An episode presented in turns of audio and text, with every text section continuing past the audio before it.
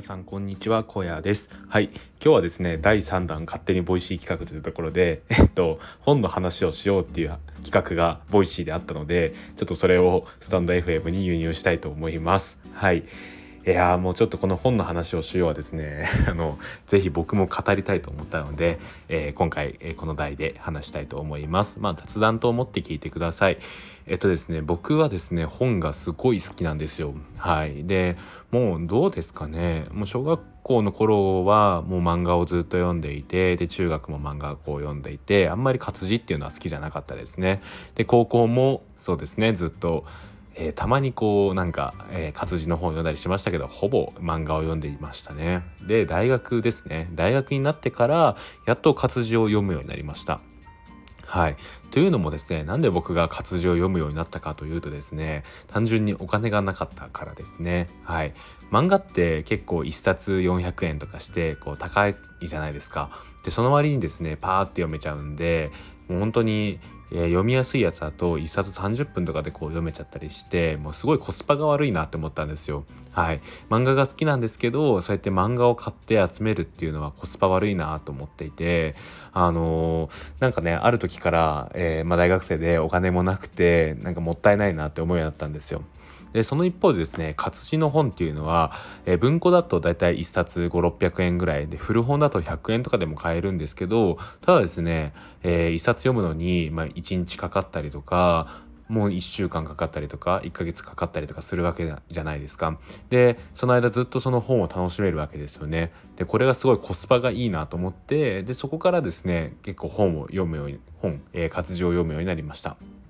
でですね活字をいざ読み始めるとですねいろんな気づきがあってこれはいいなってなったんですよ。はいあのやっぱり本当にいろんな本を読んでいて小説も読みましたし自己啓発本も読みましたしビジネス本なんかも読みましたね。まあそういう中でですね結構いろんな気づきがその活字から得られたわけです。はい。でなんかこうやっぱりほとんどの本の内容っていうのは忘れてしまってるんですがやっぱりその中でその中ででもこう忘れられない忘れられない内容っていうのが結構あるんですよね。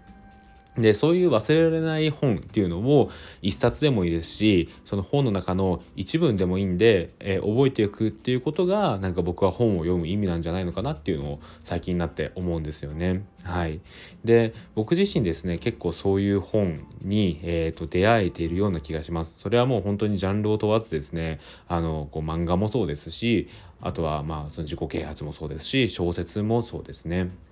でなんかそういう一文であったりとか一冊を探すために僕はずっと本を読んでるような気がします。はい、であとはまあこう新しいものを学ぶ時っていうのも本は結構、えー、ですかね広くこう学べるっていうのがあるのでそういったところも結構いいかなと思います。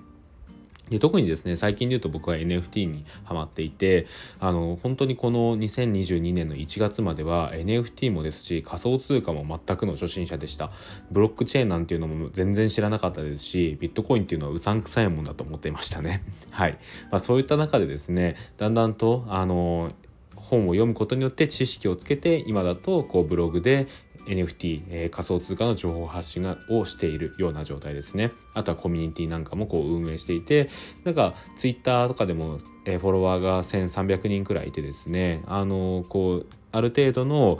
まあ1,000人ってまだまだなんですけどその NFT といえば、まあ、小屋さんっていうようなポジションを少しずつ取れてきてるような気がしています。はい、でなんかそういうのもやっぱり、えー、根本にはこう本があったからだなと思うんですよね。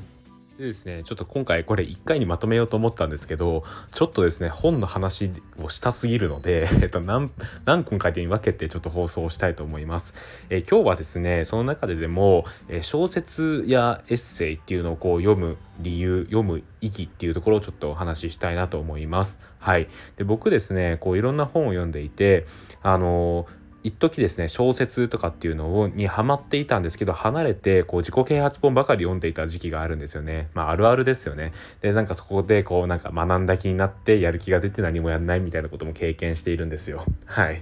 でですねまたですね最近は小説とかエッセイとかをこう読み始めてですねあのー、なんか結構いろいろやっぱそこから発見があるなっていうのがあるんですよね。でやっぱり今結構その自己啓発本とかビジネス本が合わされてる中でそういう小説とかが好きじゃないと読まない人も多いと思うんですけどなんかここで改めてねそういうのを読む意味っていうのをちょっとえー、と僕僕が思うそれを読む意味っていうのをちょっとシェアしたいなと思います。あここにはちょっと漫画も入れときましょうかね。まあなんかとにかくこう読んでまあ一般的にこうあんまり意味がないんじゃないかって言われるようなものに関してしっかりと意味があるよっていうことをちょっとお話ししたいですね。はい。でなんだろうなそういう小説とか、えーと、エッセイとか、えー、漫画とかって、まあ、ちょっとエッセイは別ですけど、まあ、フィクションですよね基本的には。でエッセイなんていうのもこうその人の実体験とかが綴られていることが多いんですけど、まあ、どこかそれっていうのは自分とは関係のないようなものだったりするじゃないですか。でそういうものが、えー、僕たち、えー、に読者にこう及ぼす影響というのを考えるとですね、まあ、それはですねやっぱりこう感動を与える部分だと思うんですよね。でなんかそういう表現から学べることって多いと思うんですよ。で僕自身ですねやっぱりそういうフィクションのものを読んであの感動してですね泣けることっていうのが結構最近はですね なんか、まあ、25歳になったっていうのもあるのか分かんないですけど多くなったんですよね。でなんかそういう心を震わせることってなんかすごくないですかね。なんかこうゼロから生み出したそういう話から人を感動させるで時には涙を流したりとか、まあ、あとは心を揺さぶるっていうことで言うと笑わせたりとかするっていうことがなんかすごくないですか？なんか神々の遊びのようなような気もするんですよね。でなんかこういう文章とかっていうのをメモしておくっていうのがすごいいいなと思うんですよね。でなんかそれを、えーと、ちょっと表現を変えて例えば僕だったらブログとかに使ってみたりとかですねこう日々のこう何ですかね情報発信の文章に使ってみるっていうのがすごいいいんじゃないかなと思います。これがなんか小説とか漫画とかエッセイを読む意味なんじゃないのかなっていうのを最近思うんですよね。で僕らって、えーと、文字の発信から避けて通れないじゃないですか。あのそれはもう何ですかねそういう SNS 発信を頑張ってる人からすればえっ、ー、と、ツイッターでの情報発信とか、あとはですね、まあ、インスタグラムっていうのも画像ですけど、画像の中に最近はですね、文章を入れたりとかもしますよね。で、そういったところで、文字の発信っていうのは避けて通れないと思うんですよ。で、まあ、そういう発信活動をあんまりしてない方でもですね、例えば、えっ、ー、と、まあ、基本的にはこの放送を聞いてる人っていうのはサラリーマンだと思うんですけどそういうビジネスの中でもやっぱり文章を書くっていうのは絶対ありますよね。メールなんていうのは絶対書かないといけないですよね。っていう時にですねあのそういったところでいかに相手の心を動かすかっていうのが大事になってくるかと思うんですよ。でそういった時に役立つのが小説とか漫画とかエッセイとかに書かれた文章なんですよ。はい、でそういう、えー、小説とか、えー、エッセイとかあと漫画っていうのは僕ら読者の心を震わせるような文章に溢れているんですよね。だってそうじゃないと買わないじゃないですか。買わなかったりとかベストセラーとかになんないと思うんですよね。でなんかそういう、えーと、一連の物語があって感動もありますし一つの文章、えー、一つの、1コマとかでこう心が、えー、震える時っていうのもありますよね。でそこの、えー、なんでそこで震えたかっていうのをしっかりとなんかメモとかに残しておくといいんじゃないかなって思います。で僕自身結構これを使っていてですねなんかそれを Twitter とかにこう混ぜたりとかしているんですよね。でなんか Twitter の発信でそうやって混ぜたりする文章って不思議とちょっとやっぱりリブが多かったりとかいいねが多かったりとかなんかこうインプレッションがちょっと増したりとかするんですよね。でなんかここがなんか僕が思う、えー、小説とか エッセイとかあ漫画とかを読む意味なんじゃないかなっていうのを思うんですよ。はい、でなんか僕自身ですね結構そういった点で読んでいる、えー、漫画で言うとですね「宇宙兄弟」とあとは「ブルージャイアント」がありますかね。僕この2冊すごい好きであのずっと紙の本で、えー、あそっかでもダメだな。最近は Kindle に変えちゃったんですけど、まあ、ずっと紙の本で集めていたですよ。なんですけどあのなんだかなやっぱりそういう宇宙兄弟とかブルージャイアントってこう人間